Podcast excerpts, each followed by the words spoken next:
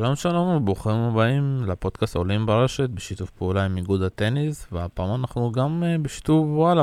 כל הפודקאסטים בשבועיים הקרובים יתפרסמו בוואלה ישר אחרי סיום המשחקים, ואנחנו כאן מתחילים עם סקירה של ההגרלה שהתקיימה לפני שעה, ואני כאן שרון סיונוב, ביחד איתי אליאור אלבחרי, אם אני מבטא את זה נכון?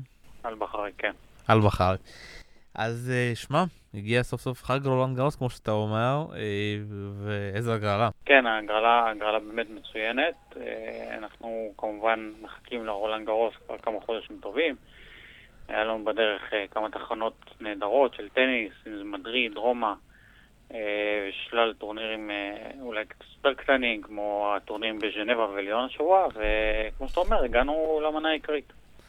שמע, בואו קצת נעשה איזושהי טעימה קטנה על כל הטורנירים שהיו בחמר. אני אמרתי שנדל לוקח את הכל בעונת החמר, וכמעט הייתי צודק. בסוף ברומא הוא כבר לא עמד על הרגליים, ומי שזכה זה ההפתעה, אלכסנדר זוורב, במיוחד אחרי פתיחת העונת החמר שלו, שלא הייתה מי יודע מה. אפשר ללמוד מזה משהו, במיוחד על הכושר של נובק ומרי.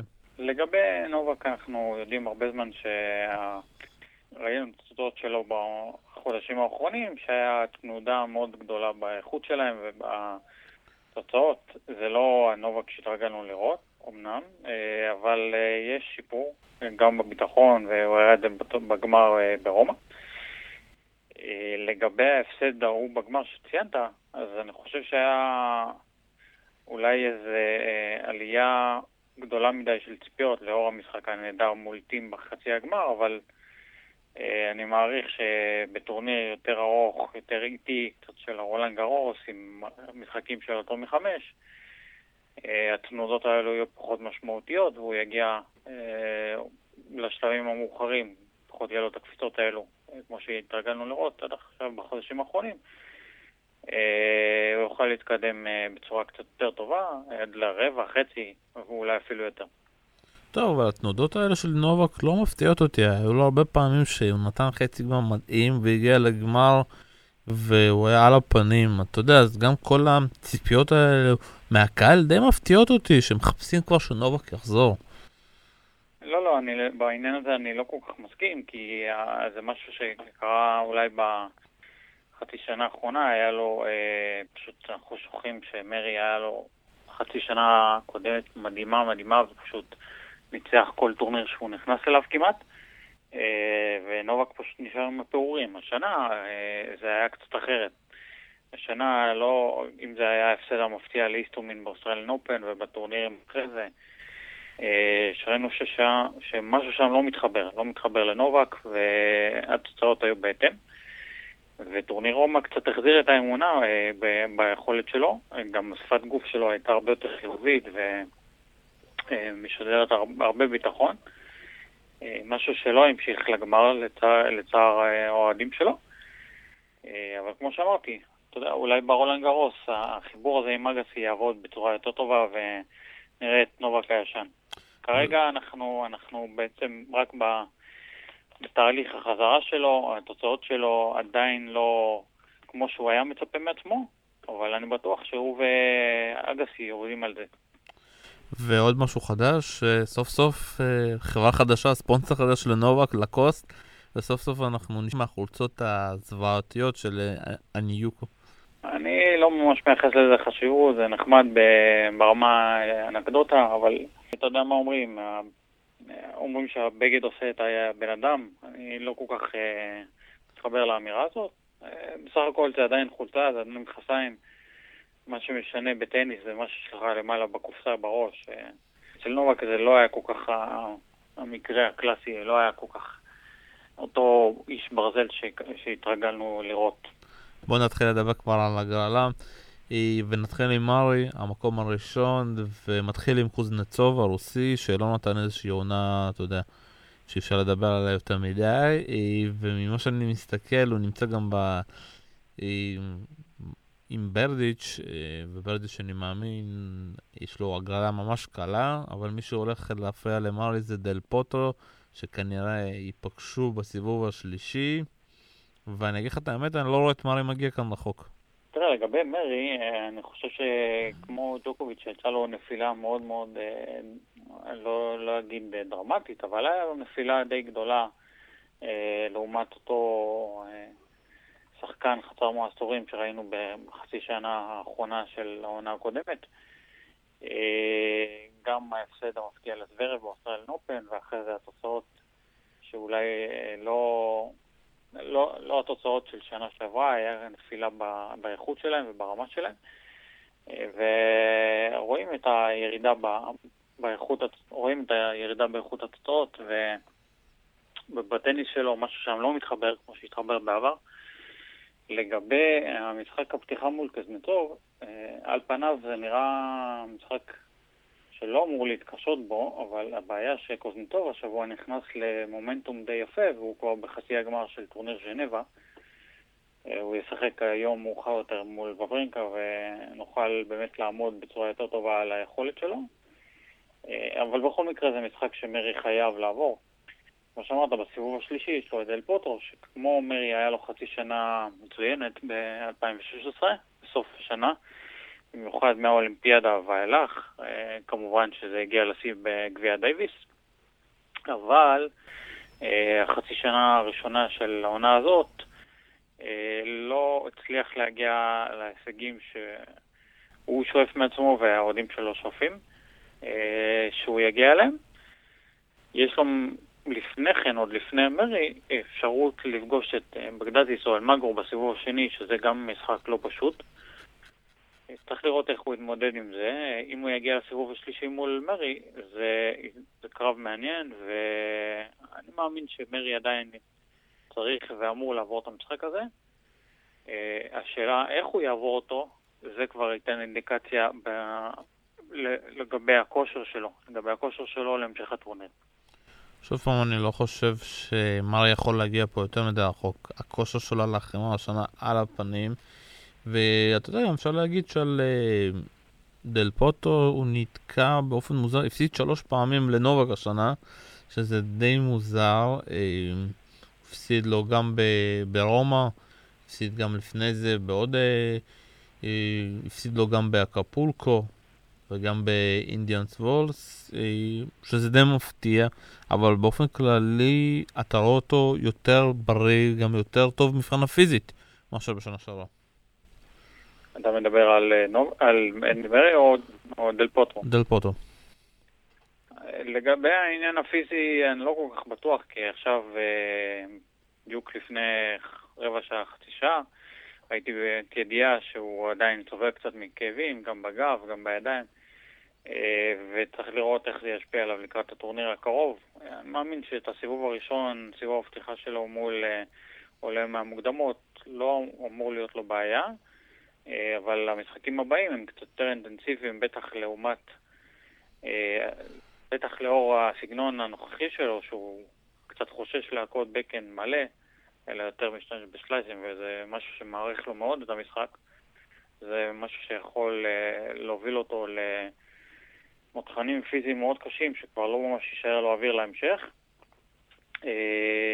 אבל לגבי מרי, התוצאות שלו, כן, אולי לא התוצאות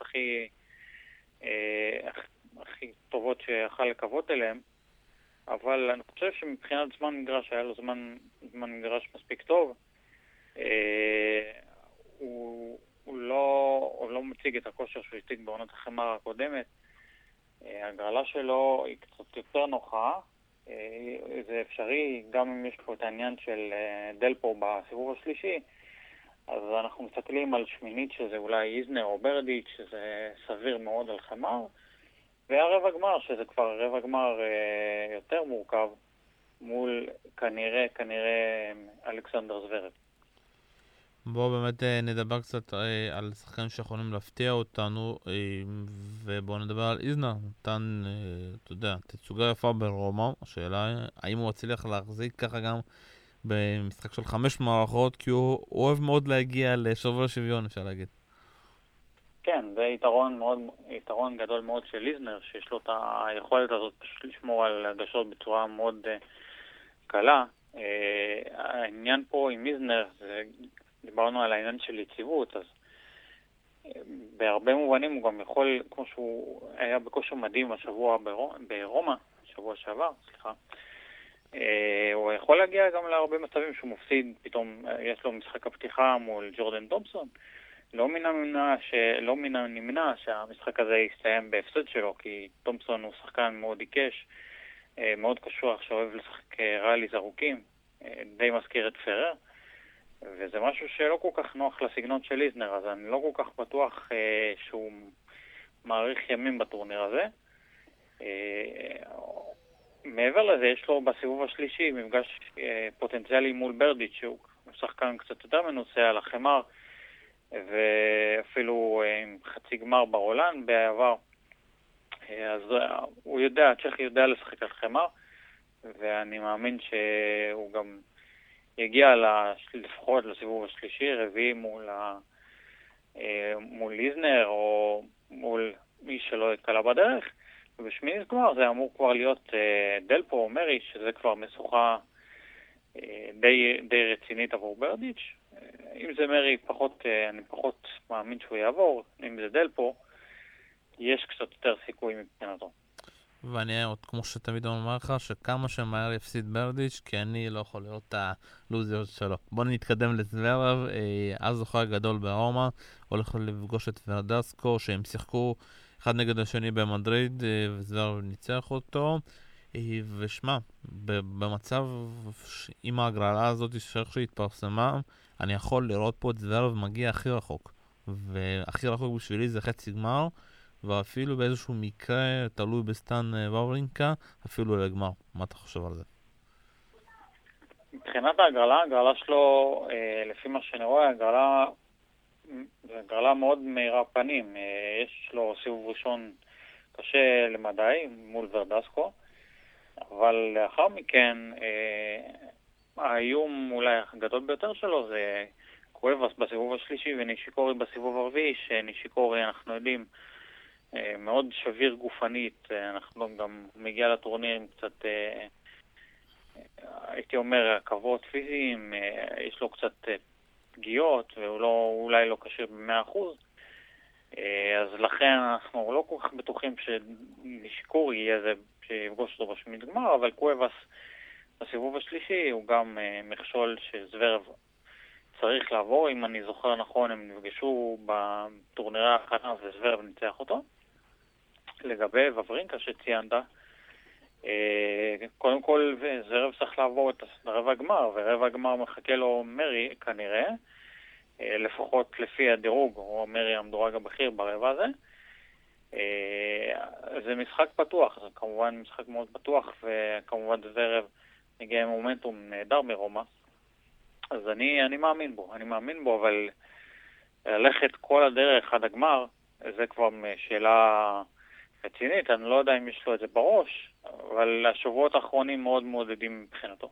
קודם כל תיקון קטן, קאוס ניצח במדריד את זוורב, ובאמת אפשר להגיד שזה השחקן הכי מפתיע בעונת החימה עד עכשיו, קאוס, האורוגוואי, שהגיע משום מקום, אפשר להגיד עם סגנון משחק די מוזר, אבל בינתיים זה מצליח לו.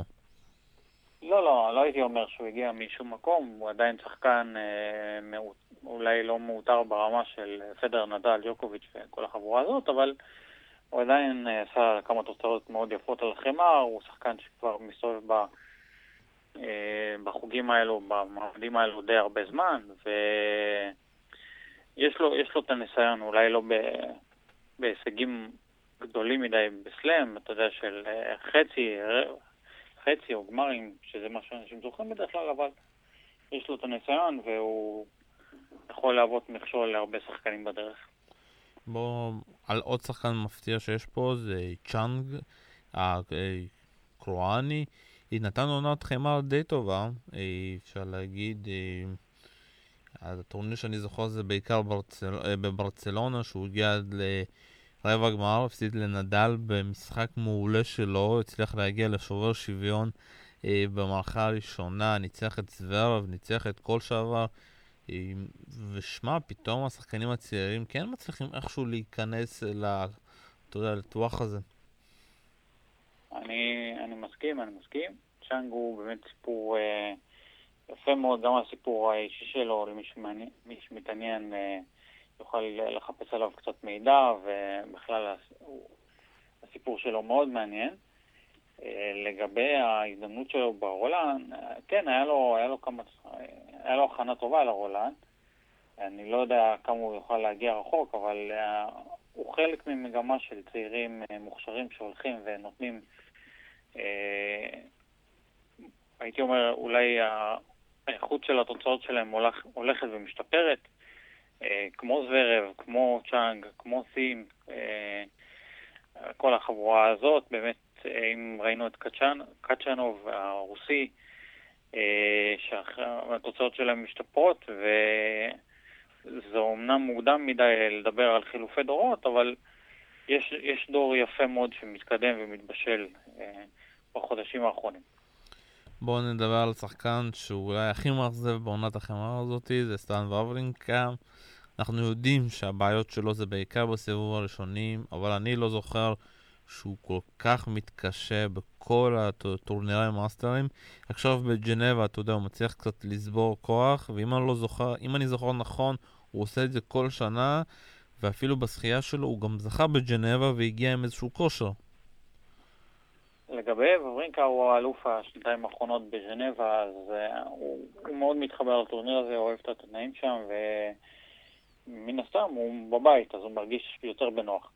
לגבי המאסטרים והטורנירי ההכנה, הייתי לוקח את זה קצת בערבון מוגבל. אנחנו יודעים שהתוצאות שלו, אין לו תוצאות גדולות במיוחד במאסטרים, ויש לו רק טורניר מאסטרס אחד במונטה קרלו ב-2014, אבל מעבר לזה, בסדר, אז אוקיי, התוצאות שלו אולי לא היו אידיאליות בטורנירי ההכנה, אבל אנחנו יודעים, הפורמט הזה של טוב מתחמש ו... בעצם הכושר הזה שהולך ונבנה בשבוע הראשון מול שחקנים שהם ברמה יותר נמוכה עוזר לו להגיע בכושר שיא לשבוע השני, ולראיה התוצאות שלו בסלמים בשנים האחרונות. שוב פעם, אבל אם הוא יגיע אתה יודע, לשלבים מאוחרים יהיה מאוד כיף לראות אותו. אני מקווה שהוא יגיע לשלבים הגבוהים, יש לו גם הגרלה מאוד קלה. ואם קצת, אתה יודע, נדבר פה על אנשים מעניינים, זה פוניני, האיטלקי. יש כתבה מאוד יפה של אמיר ענבר בארץ, שווה מאוד לראות אותה, גם נולד לו בן, פלאביו פנטה, ואני גם דווקא רוצה שפוניני יצליח כאן, אתה יודע, שיראה קצת את הטניס המשוגע שלו, ונראה קצת שואו, חסר לנו קצת.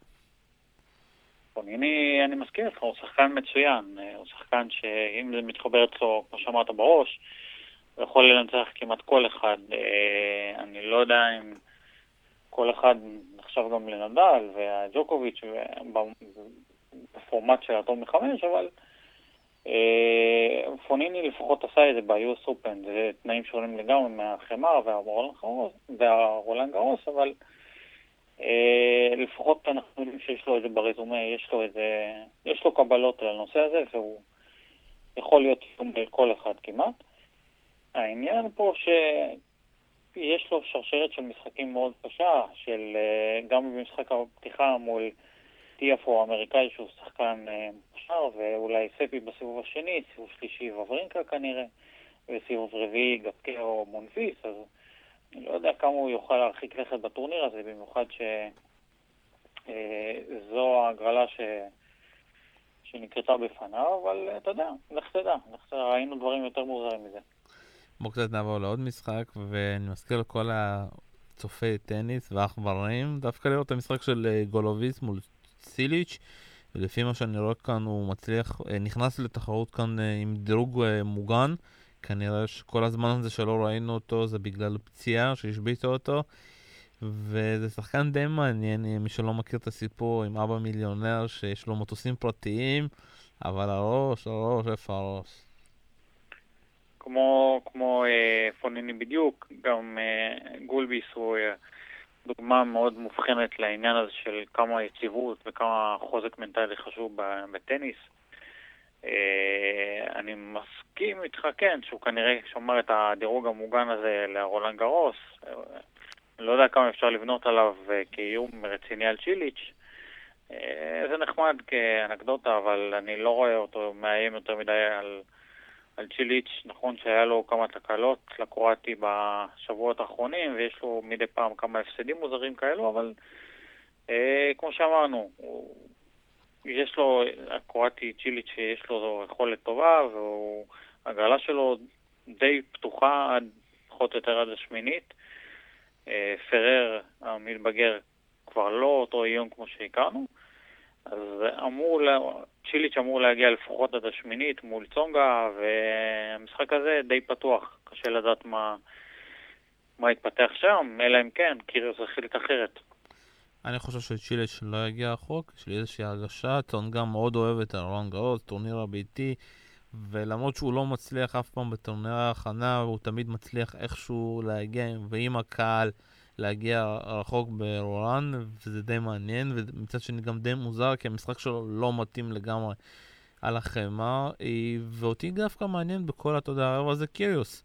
כמה קיריוס יכול באמת להיות פקטור על החמה, כי ראינו אותו מול נדל במדריד, זה היה כמו משחק ילדים, נדל עשה לו משהו שאתה יודע, מה שבא לו, וקיריוס ב5 משחקים, וגם הסיבוב הראשון שלו די קשה מול כל שעבר, יהיה מעניין שם. אני מסכים איתך שאולי החמר, לא אולי, די בטוח שהחמר אולי פחות מדגיש את היתרונות של קיריוס, אבל הוא יודע לשחק על חמר. הוא ניצח בעבר את פדרר, על חמר, או על חמר במדריד, אז ליל זה יש המון המון כישרון, והוא יכול להגיע רחוק. העניין הזה כמה, כמו גולביס וכמו פוני, כמה זה יצחפרת לו בראש, ובחודשים האחרונים ראינו שיפור די ניכר בעניין הזה, שהוא אולי קצת יותר רגוע ויותר מחובר, ואני מאמין שזה החיבור עם יואית, לא כמאמן, אלא כאיזה מין מנטור, איזה אב רוחני, משפיע עליו ונותן לו באמת ביטחון במשחק שלו, גם לאור העניין הזה שהשעיה שהוא עבר גם כמה חודשים שדי נתנה לו איזושהי wake-up call כזה, לעצור, לחשוב רגע, לראות לאן אני מקדם, אני רוצה מעצמי, וזה עזר לו, זה עזר לו. התוצאות אולי לא כמו של זוורב שהשיג עכשיו את המאסטרס הראשון שלו, אבל אני מאמין שגם קיריוס הגיע לממדים האלו, לרמות האלו. בואו קצת נעבור במהרה על כל מה שיש לנו פה. ראוניץ' מול דרסיס בסיבוב הראשון, ומה שאני רואה שגם דמיטרוב פה ברבע שלו, דמיטרוב גם די אכזב בעונת החמר שלו, בתקופת ההכנה, גם ראוניץ' כל כך לא הצליח. אתה מאמין שהם יגיעו לסיבוב הרביעי ביחד? כשאני מסתכל על הגרלה, אני לא כל כך רואה מישהו שמפריע להם שם יותר מדי. אולי רוברדו או אבנס יכולים קצת להציק לדימיטרוב בסיבוב השני, אבל זה משחקים שהם פיבוריטים די ברורים, והמפגש בשמינית, כמו שאמרת, נראה בסבירות די גבוהה. טוב, די מפתיע, אבל אפשר להגיד שהם הזוכים הגדולים בהגרלה של הרולאן הזאת. כן, יכול להיות. עוד פעם, יש להם הזדמנות די טובה להגיע לשמינית, לשבוע השני של הטורניר, אבל אם אנחנו מסתכלים על זה, כמו שאמרנו, יש את רוברדו, אבנס, יש פה בשלב הזה גם את קראנו בוסטר שמסוגל להפתיע את דימיטרוב, הוא שחקן מאוד מוכשר עם תוצאות טובות על החמר, ודימיטרוב, היה לו תחילת עונה פנטסטית, אבל הוא לא באמת דיבה את זה כל כך בעונת החמר, ויהיה מעניין לראות האם הסלם הזה בפריז יכול להחזיר לו את המוזה ששרתה עליו במלבורן. והגענו לשחקן הכי טוב בעונת החמר הזאת, רפאל נדל, ושמע, אני מסתכל על הגרלה שלו, טיול בפארק אפשר להגיד, שסיבוב ראשון זה מול פרר, ויש לו פה אולי צוג בשמינית, ושמע, אין לו בכלל פה עניין עד השמינית. תראה, אני חושב שהמשחק הראשון, דיברנו על זוורב, אז המשחק הראשון הוא כלי מאוד חשוב, כי זה במידה מסוימת, אתה עדיין קר, אתה לא במומנטום, אתה רק מתחיל את הטורניר שלך, ויש לך משחק שהוא לא פשוט, הוא נראה קצת אולי נוח על הנייר מול בנו הפר, אבל לשחק מול שחקן מקומי ברולנד גארוס עם קהל משולב זה אף פעם לא קל, ובמיוחד בנוע פאר שיש לו את הכלים הפיזיים, את העוצמות ואת ה... הוא יכול להשתמש בטקטיקה הזאת של בומב פורנד של נדל שכבר השתמשו בעבר, אם ראינו את דל פוטרו, סודרלינג, ג'וקוביץ', פדרר, כל החברה האלו שניתחו את נדל בעבר, שהשתמשו בטכניקה מאוד מאוד פורה, שפחות או יותר להפציץ ולחפש ווינרים בכל מצב נגד נדל, בעיקר לצד של הפורנד שלו. אז בנוע פאר יכול להשתמש בטקטיקה דומה, כמה זה יהיה יעיל ועקבי לאורך 5 מערכות, אני בספק מאוד, אבל אולי הוא יצליח לגנוב פה מערכה וחצי כזה שיהיה צמודות. נדל הוא, כמו שציינת, הפייבורית הענק במשחק הזה, ומעבר לזה, בחלק שלו בעגלה, אין לו אתגרים משמעותיים במיוחד, אולי באמת בחצי, אבל מול ג'וקוביץ', אבל אני לא רואה פה אתגר רציני מדי בשבילו, בטח בכושר שהוא מגיע איתו לרולנד. ממש מהגרלה של... מהחלומות נדל קיבל. בואו נדבר על דומיניק תים, עונת חימר די מעולה, מנצח את נדל פעם שנייה כבר, אם אני זוכר נכון על החימר, גם לפני שנה הוא ניצח אותו בבונוס איירס, ומצד שני גם גופן שנתן פה עונה מעולה. אתה מאמין שתים יכול לעשות את המקפצה הזאת, ושהוא יגיע לשחק מול נובק דיוקוביץ' הוא יכול לנצח אותו ברולנד גארוס? אני אישית מאמין בו, כן, אני חושב שהוא יכול לעשות את זה. הטניס שלו מצוין, וראינו את הניצחון על נדל, אמנם אולי נדל לא היה במיטבו, אבל אנחנו רואים שהוא משחק למשחק, הוא לומד את הטעויות שלו, הוא משתפר, הוא מתקן דברים. דבר אחד מאוד מאוד בולט שהוא צריך לתקן, זה המיקום שלו על המגרש, הוא נוטה לשחק ממש קילומטרים מקו הבסיס, מול נדל, ג'וקוביץ', במיוחד מול המשחק מול ג'וקוביץ', ראינו שהשימוש בדרופ שוטים מאוד הקשה עליו, ושיבש לו את קצב המשחק. ולראיה, המשחק נגמר כמו שהוא נגמר.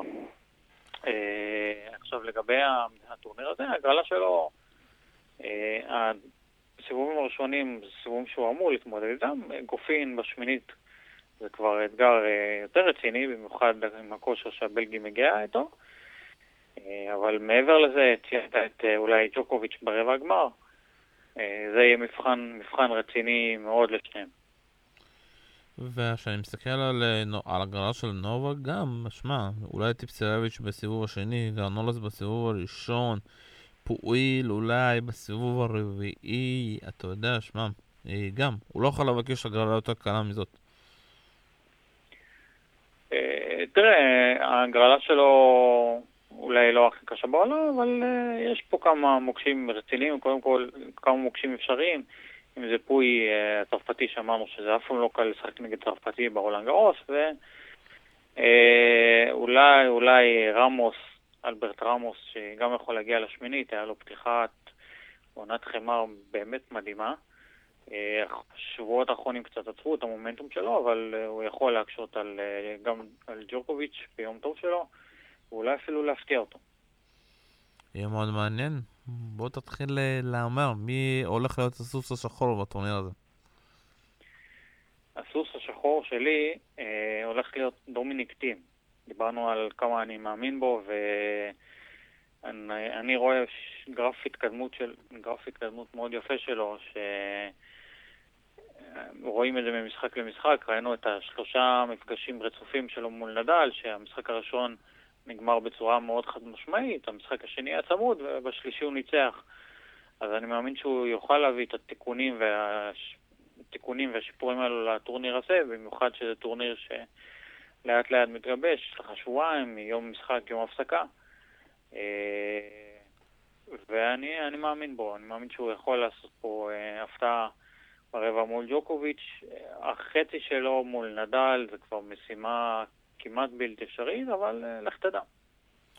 אני דווקא אלך על זוורב, אני חושב, כמו שאמרתי בתחילת הפודקאסט, שזה הולך להיות הטורניר שלו, במיוחד מה שראינו ברומא, מישהו קצת עוקב אחרינו בפורום טניס, אני די קשה עליו הייתי, גם במונטה קרלו, גם בברצלונה, לא אהבתי הרבה דברים של זוורב, איך שהוא מתנהג אחרי הפסדים, הדיבורים שלו, הספסל שלו, אבל יש פה משהו שונה, וגם לטים שמשתפרים ממשחק למשחק, הם מתחילים להבין את המשחק יותר ויותר, והשינוי של זוורב במהלך עונת החמר, שהוא התחיל במונטה קרלו עם הפצצות מול כל שחקן, ופשוט לא ראה בעיניים, כל כדור פשוט פיצץ, ואתה רואה אותו ברומא, שחקן שונה לגמרי, שחקן שנכנס לנקודות הארוכות, גם מול איזנר, הוא נתן שם כמה נקודות מעולות, ולא מחפש דווקא, אתה יודע, את המשחק היפה, לא מחפש לתקוף, אבל למד את הגיוון. והשאלה הגדולה אחרי החוסר הצלחה שלו, אפשר להגיד באוסטרליה אופן, שאני מאמין אם הוא היה מנצח את נדל, ולא היה שם נפצע, הוא יכל להגיע רחוק, זו ההזדמנות שלו.